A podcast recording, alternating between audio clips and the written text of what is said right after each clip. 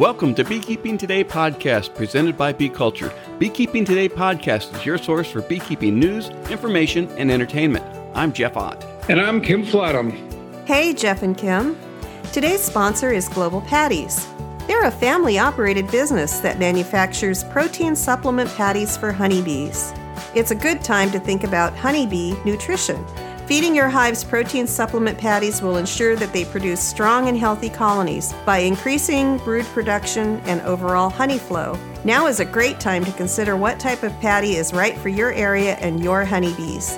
Global offers a variety of standard patties as well as custom patties to meet your needs. No matter where you are, Global is ready to serve you out of their manufacturing plants in Airdrie, Alberta, and in Butte, Montana or from distribution depots across the continent. Visit them today at www.globalpatties.com. Thanks, Sherry, and thank you, Global Patties. You know, each week we get to talk about how much we appreciate our sponsor support, and we know you'd rather we get right to talking about beekeeping. However, our great sponsors are critical to help making all of this happen. From the transcripts, the hosting fees, the software, the hardware, the microphones, the subscriptions, the recorders, they enable each episode. So, with that, thanks to Bee Culture Magazine for continuing their presenting sponsorship of this podcast. Bee Culture has been the magazine for American beekeeping since 1873. Subscribe to Bee Culture today. Hey, everybody, thanks for joining us. We're really happy you're here. Before we get started, just a quick reminder to subscribe or follow Beekeeping Today podcast and give us a five star rating. It really does help. Also, we are now adding complete transcripts of each episode on the website after the show notes. Check them out. You can also leave questions and comments online under each show. You can leave a comment, ask a question, reply to a question, ours or listeners. Click on Leave a Comment at the top of the episode's show notes to join the discussion. Have you listened to an episode and thought, that person sounds really interesting? and I'd like to know more about them. Well, now you can. Each episode links to a guest profile. Each profile has a guest photo, bio, contact information, including Instagram and Twitter details if they have them. Check it out. And finally, share the podcast with your beekeeping friends, email them links, or mention it at your next beekeeper meeting. Hey, everybody, thanks again for joining us.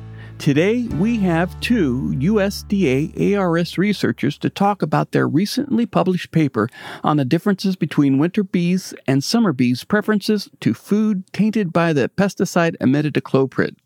We also briefly discussed their paper comparing the efficiency of the standard wooden Langstroth hive to newer polyurethane hives. Both of these papers are topical for today's beekeepers. Now that fall is here, honey is harvested, and most of us are buttoning up our colonies for the winter.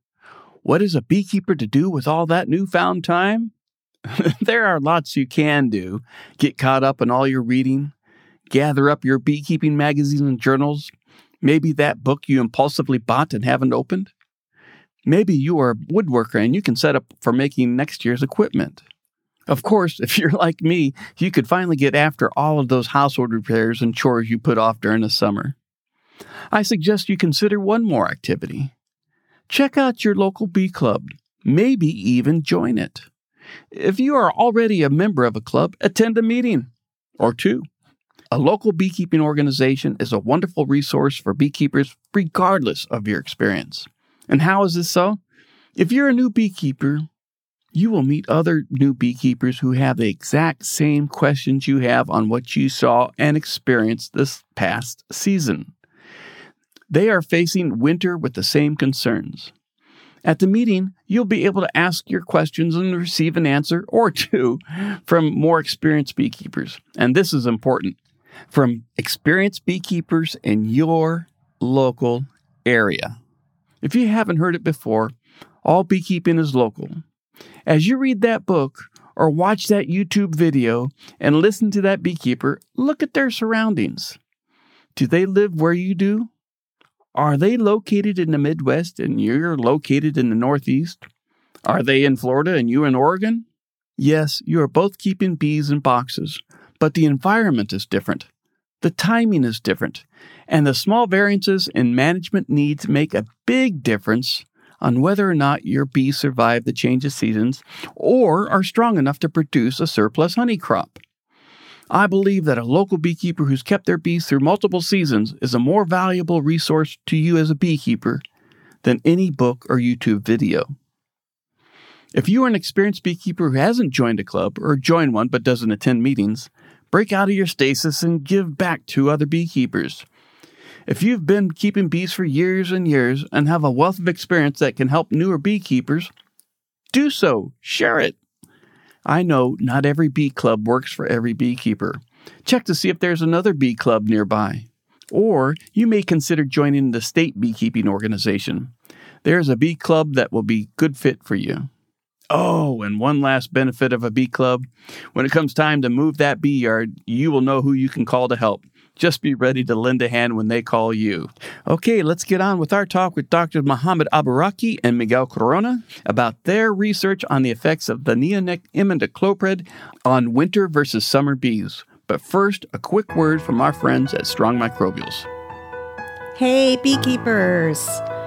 Many times during the year, honeybees encounter scarcity of floral sources. As good beekeepers, we feed our bees artificial diets of protein and carbohydrates to keep them going during those stressful times. What is missing, though, are key components the good microbes necessary for a bee to digest the food and convert it into metabolic energy.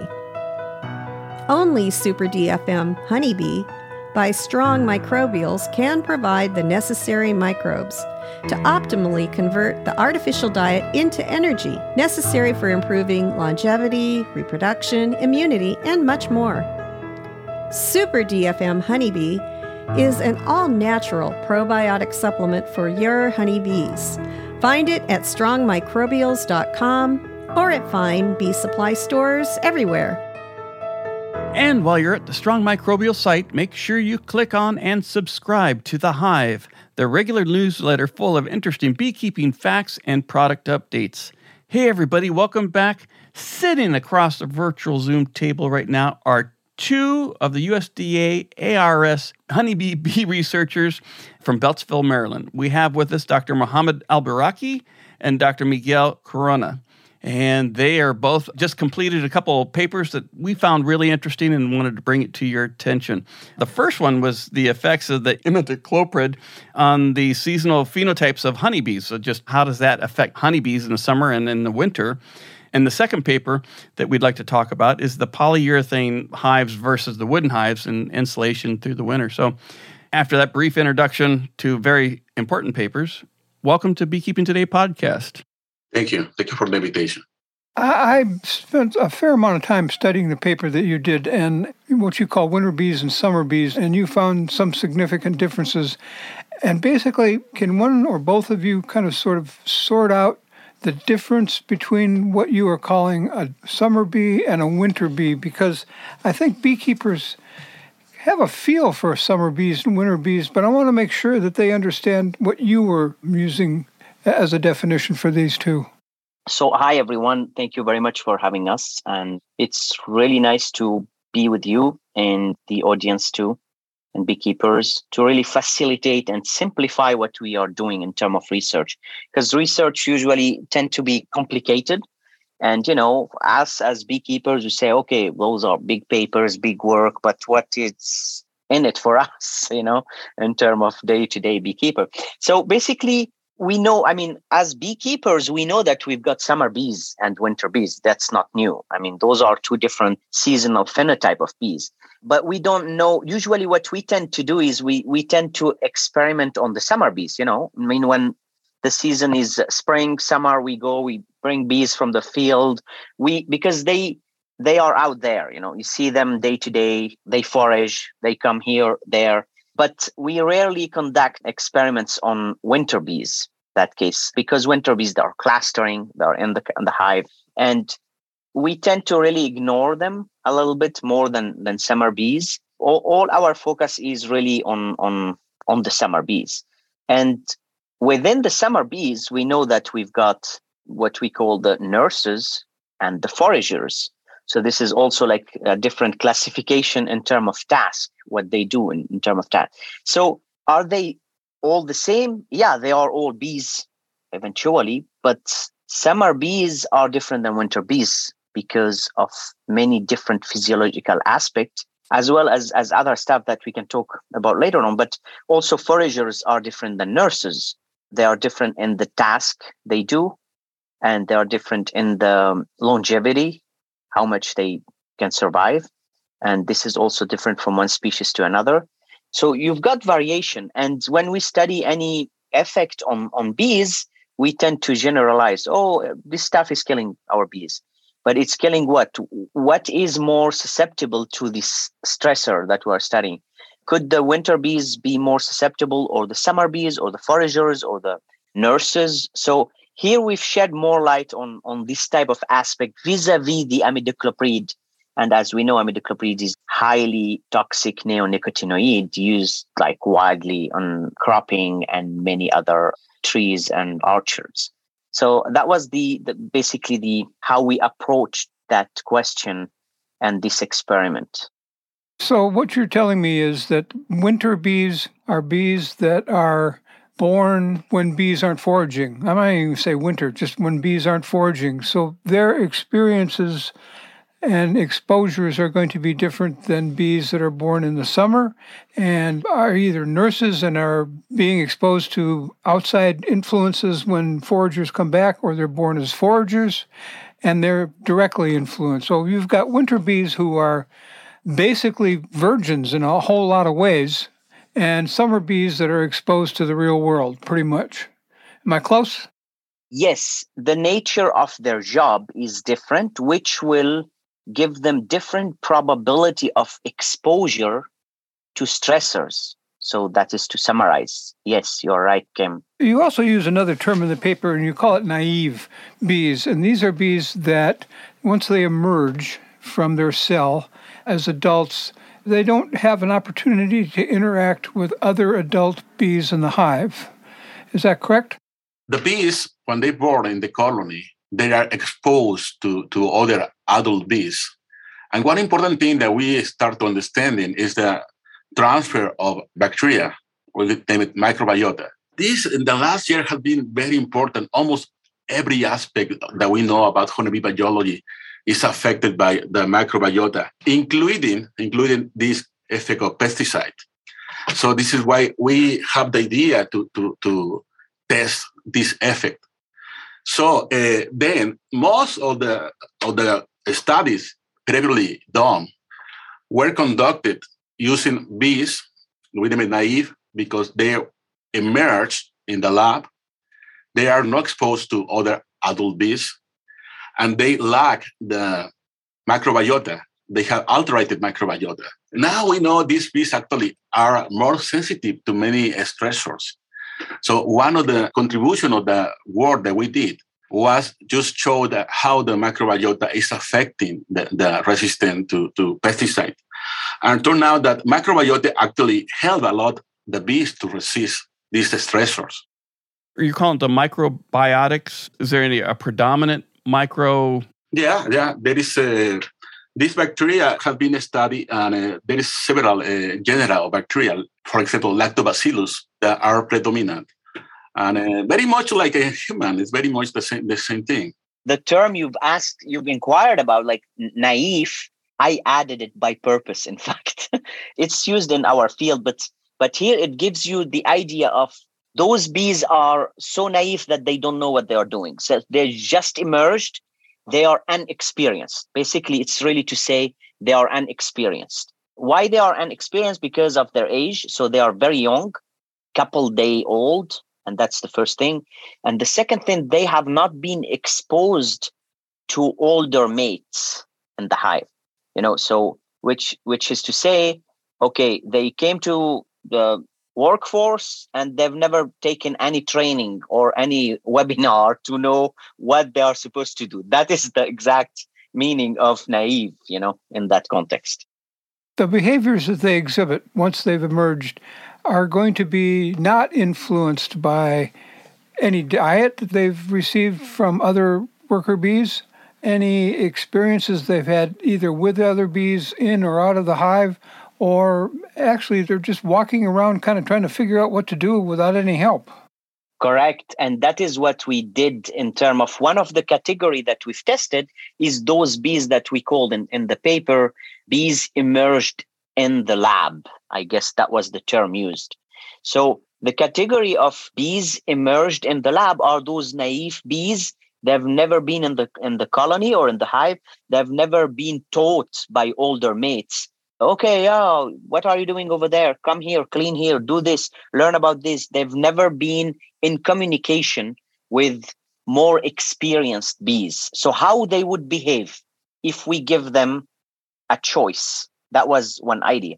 And then how bees emerged inside of the hive with which were exposed to older mates how they would behave under the same circumstances and the third category was winter bees. Winter bees are very experienced bees because they are much older.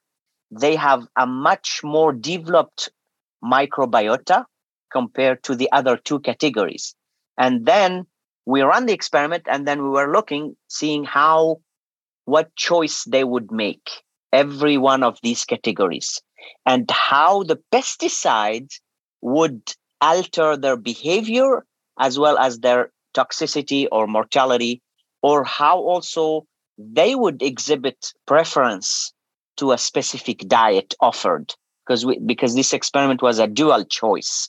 So we offered them two choices and then we let them we let we observe which one they would prefer and which one is killing them more and which one is affecting them more so all of the bees that were in this and there were i want to say i think the number was 2700 bees in 27 different cages you gave each of these cages two choices of diet the bees were free to choose whichever one they want. And what you were looking at is the difference between these three categories of bees on the choices that they made. Am I close?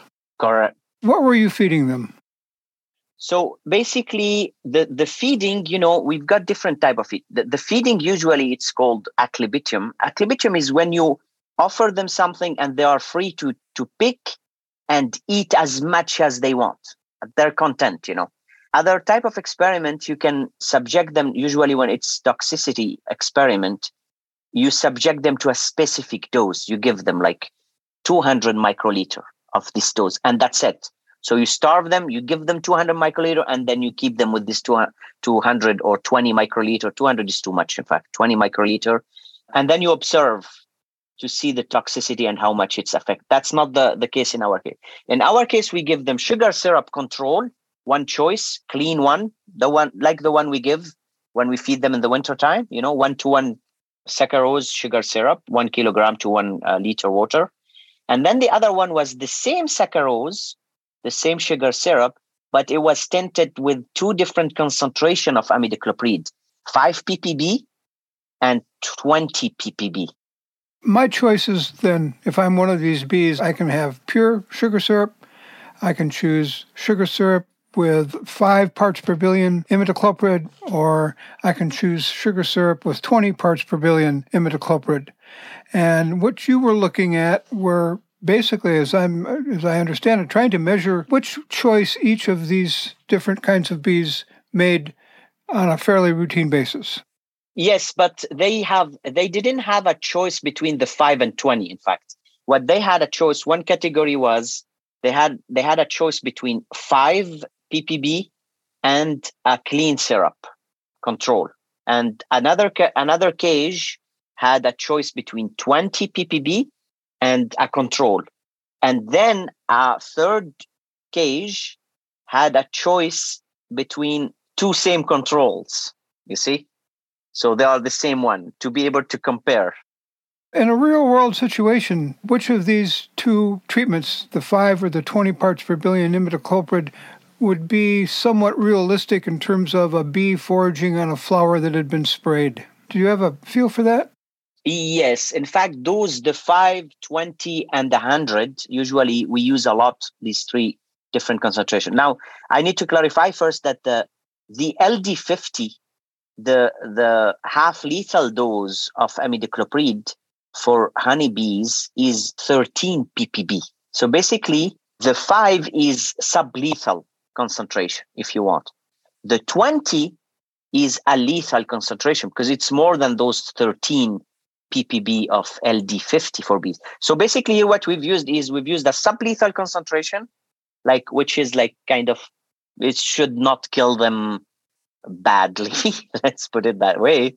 And then a 20 which should be lethal. I mean they you should they should die if they if they drink properly and they accumulate a lethal dose. So and usually also in other experiments we've used the highly lethal dose over lethal dose which is the 100 ppb okay so that is that is the distribution of the concentration we've used in that experiment I've got a feel for what kind of bees we're talking about and what you're offering them to make choices with. That bees that have no experience, bees that had lots of experience, and which one did they choose? The naive bees that had no experience with other bees at all, compared to the bees that were very old and had been around a long time, was there a big difference, some difference, no difference? So, in fact, we've seen a huge difference in their behavior as well as in their preference and how they stick to their preference, you know, as well as the effect of the pesticide on their survival. So that's the major finding of this work is that the three different categories, Kim, that you've just mentioned, in fact, they showed complete difference in their preference. So, and why this is important? Because in the summertime, we want to make sure that when our bees are exposed to neonics outside of the hive, which one will die first? Are the young bees, the naive bees, let's call them, are gonna die first, or the one foraging in the field a little bit older, couple couple uh, weeks old? You know, when they bring these pesticide and chemicals within the pollen or within contaminated with with their nectar or what or, or on their bodies and they store it inside of the colony, they are going to eat it in the winter time. If uh, the concentration of pesticide is accumulating in the winter time and bees are feeding on this stored food, then the winter bees will be susceptible to collapse due to chronic toxicity, you know, throughout time. So this is basically what what we are testing here because if the winter bees, for example, are rejecting the tinted or let's say the the food that is contaminated with imidacloprid then they will have higher chance of survival because they will not like it they will not consume it they will feel that it is tinted or it is contaminated with this toxic molecule you know what? I'm not gonna eat it. I'm eat i'm gonna eat from a different cell whether it's pollen or whether whether it's honey. So that that is that is the the idea here is that or they would say you know what? I like it. It smells like i don't know or like mint or strawberries or i like this flavor and they start eating from that flavor.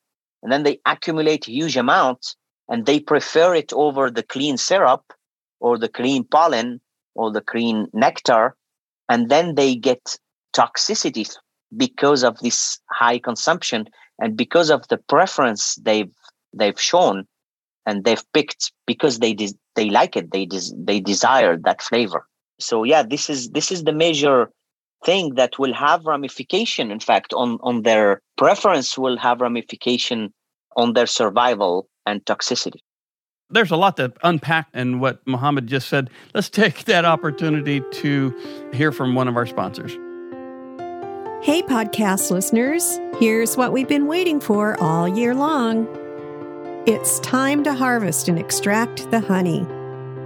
When you're ready to bottle and sell your crop, head over to betterbee.com.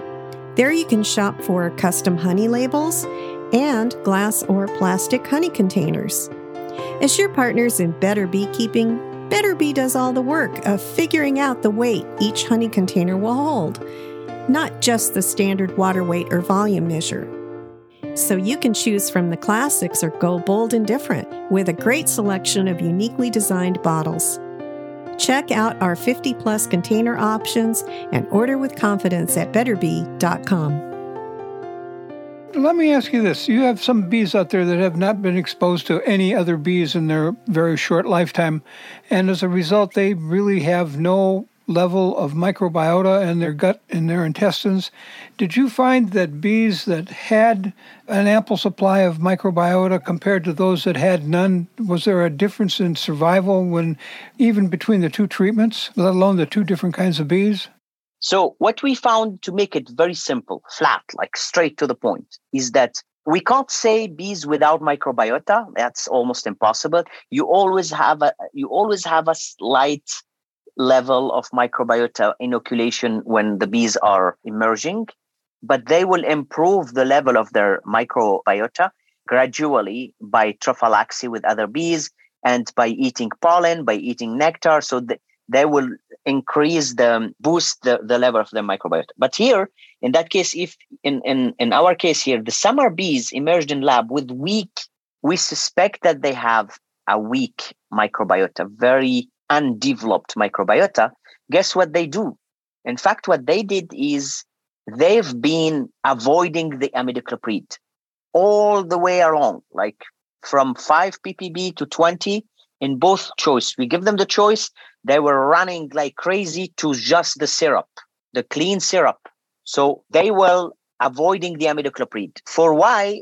I mean, why is doing that? Why they were doing that? Even even when we challenged them with a rotation, I mean, the rotation is very important because at the middle of the experiment, after nine days, if I remember well, what we did is we've we've switched the position of the the two syringes to trick them to see if they are really just attached to the local physical location of the syrup or they really like the taste of it. You know you need to uncouple these two factors.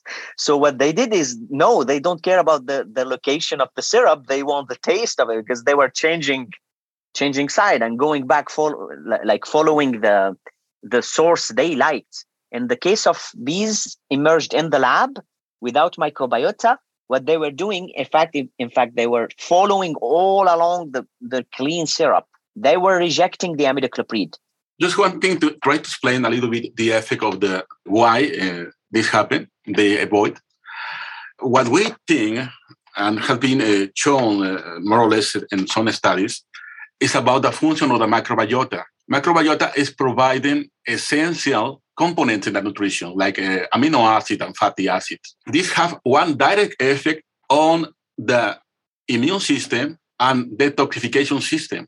So when there is no microbiota or it's not right, the composition, the immune system and the detoxification system is weak. So they make more susceptible to the, to the bees. Maybe this is why they avoid the sugar with the imidacloprid. Good term, interesting. Uh, it's encouraging to some level because you've got bees out there that are, I don't know if I should say smart enough not to eat this stuff, or their experience says this other stuff is better. However, the choice is made, I'm glad that at least some of them are making it.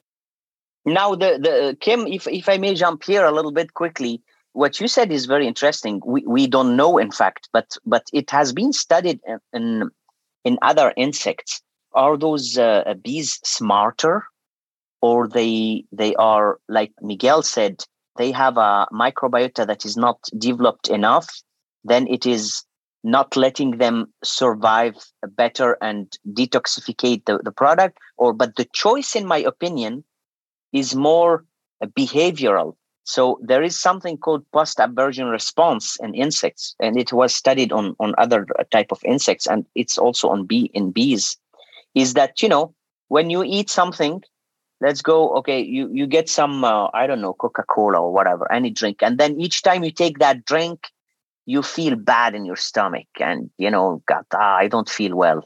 Then next time you go to the shop you know what? I experienced that drink. It was making my stomach problem my stomach. So i'm gonna i'm gonna buy something else you know? So what they did is is in in other insects it, it was studied. They they tried the syrup and then they have a malaise what we call a malaise like some i don't feel good. And then sometimes they can push the syrup out or they will form a slight experience and memory about the smell of the syrup that gave them previously some trouble you know and they will avoid it and uh, of course they ha- they don't have a long term memory they have short term memory which they can keep for some time so we don't know exactly what's going on here. I think we need to study more that. But you, but you know, bees they have extremely powerful sense of smell with their olfactive receptors. So they are very, very sensitive to slight difference in smell. And our study showed in fact, that they can distinguish between 5 ppb of imidacloprid. This is very low. We're talking about 5 part per billion, you know, of imidacloprid. If they can sense this amount, that tiny amount, this is just amazing, you know, which is evidenced in our in our study. One of the things, as I was reading through this, that I was wondering about is you've got these winter bees who have been around a long time, and their preference seemed to be headed almost exclusively towards the solutions that had the imidacloprid in them. My question in the back of my head that I didn't get answered was maybe that's all they know that's food. It tastes like this because that's all they've ever experienced. Could this have been the clean stuff, the good stuff over here didn't taste good because I've eaten my whole life the stuff that has it in it all the time. Is that a possibility? So the winter bees, which is really interesting, in fact, because they were sticking no matter what to the imidacloprid. Like even you, we changed the syrup, we left the clean syrup straight ahead like crazy to the imidacloprid at both concentration, you know, 20 and 5 ppb. So they like it, you know. I don't know what I mean, but they like it, and yeah, and I think Miguel has a reason. Different, maybe have a different idea. You have maybe. Yeah, we it's well, it's different than mine, I guess, because we had this discussion. But I'll I'll let you. It's interesting, in fact, his idea. Go ahead, Miguel. The thing is, I, I am physiologist, a physiologist. So everything I saw under this point of view. So for me, the, you know, the the bees avoid the the imidacloprid because they don't have the enzymes to detoxification to break this toxin. And that's it happened with the winter bees. Winter bees, they have the microbiota already, and they have mechanisms to extend life lifespan, like the queen. They, in some way, they are kind of similar to the queen. No, both queen and winter bees have different molecules that are similar, like more vitellogenin. Vitellogenin is a dual protein. It's like a good cholesterol for human. You know, this is a good indicator indicator of the health. So winter bees and queen have high levels of vitellogenin. That is good. It's one antioxidant. I think this has been a selection for long life, extension of life in winter bees. And be resistant to different kind of stressor is one of these characteristics. So this is my point of view. I agree, Miguel, but I want to tell Jeff and Kim something very amazing. I don't know if you guys were able to spot it from the paper, but despite drinking more imidacloprid and liking it, like McDonald's, we liking it. so despite that, they survived better than the other bees, which avoided the imidacloprid. So, so the theory of Miguel is, I really endorse this theory because they have a more robust detoxification detoxification machinery apparently where they can decompose and metabolize this product in a much more efficient way compared to the summer bees whether they are hatched in the lab with weak microbiota or whether they are hatched in hive with relatively fair developed microbiota now, now my theory, my personal theory, I know Miguel may not fully agree, but that's fine. Winter bees, they've been around for a while, guys. Like, why? Because if we assume that they are the last set of brood produced by a hive, which is the case, everybody agrees, I think, on that. They are the last set, of, you know, of, of brood produced in the late summertime. So they are out. They had the ability to go a little bit out, forage.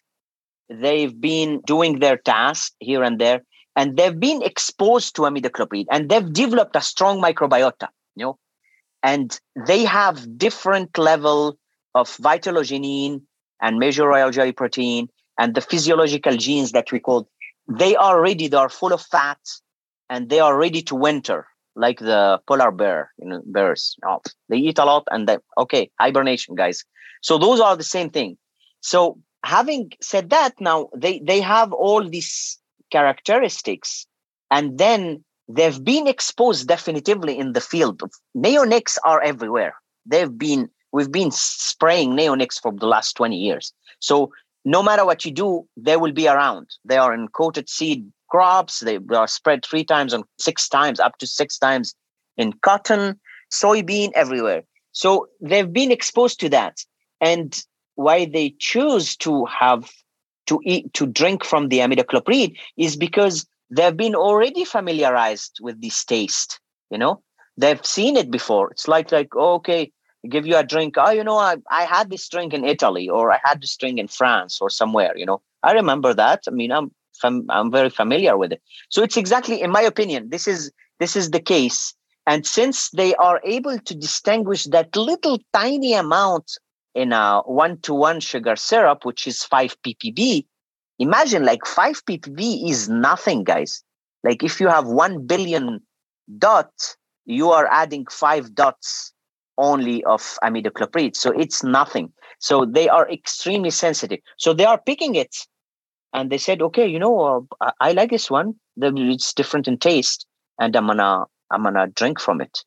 Uh, now we still have stuff to dig here because because as I said, what is what is really amazing is that they've drunk more of tinted imidacloprid at both concentration, and they survive better than both other two categories.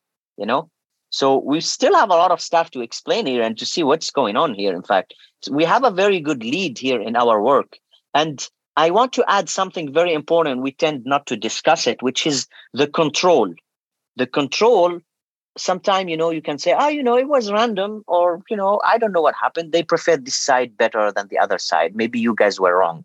So what we did in, in every single experiment is we give them those two controls. Remember at the beginning of the the talk, I spoke about two controls. So we give them these two controls, and each time those two controls, they were consuming randomly the same amount. So, which means that there is no doubt whatsoever that there is an effect on their preference and on their choice in every single experiment that we've conducted, whether for each of the three categories and for each of the two different concentration of imidacloprid. Jeff, we'll have a link to this paper on the webpage so people can delve into this. If I may, I want to kind of sum this up in one sentence from this. It seems that the longer you live, the chances are you're going to live even longer, as opposed to you start out young and you get introduced to this stuff, you're going to not be around much longer. So I'll leave it at that. I want to bring up one quick thing very briefly that we'll also have on the webpage is that you were looking at insulated hives for wintering. And since we're both kind of talking about winter bees here, I thought I'd bring that up. That was an interesting study that you did on that one also. Can you tell us just briefly a little bit about it so people can go get it? We want to compare typical colonies, wood colonies, with the polyurethane colonies recently we were interested in the effect winter, how the, the cold and, and humidity is affecting these colonies. And yeah, I mean, uh, was uh, assumed that polyurethane were more better in, in keeping the temperature, better temperature. And we did a, a study which we actually verified that uh, with very precise measurement of the temperature and the humidity with some sensors. Basically, the idea was to improve beekeeping you know, we are losing a lot of our colonies in the wintertime. I think the average was last year catastrophic. Like it was 50%. I was in a conference in Georgia last week. I've, I've heard like it's 50%. Like we are losing half of our hives just for winter mortality in the US. So how we can help?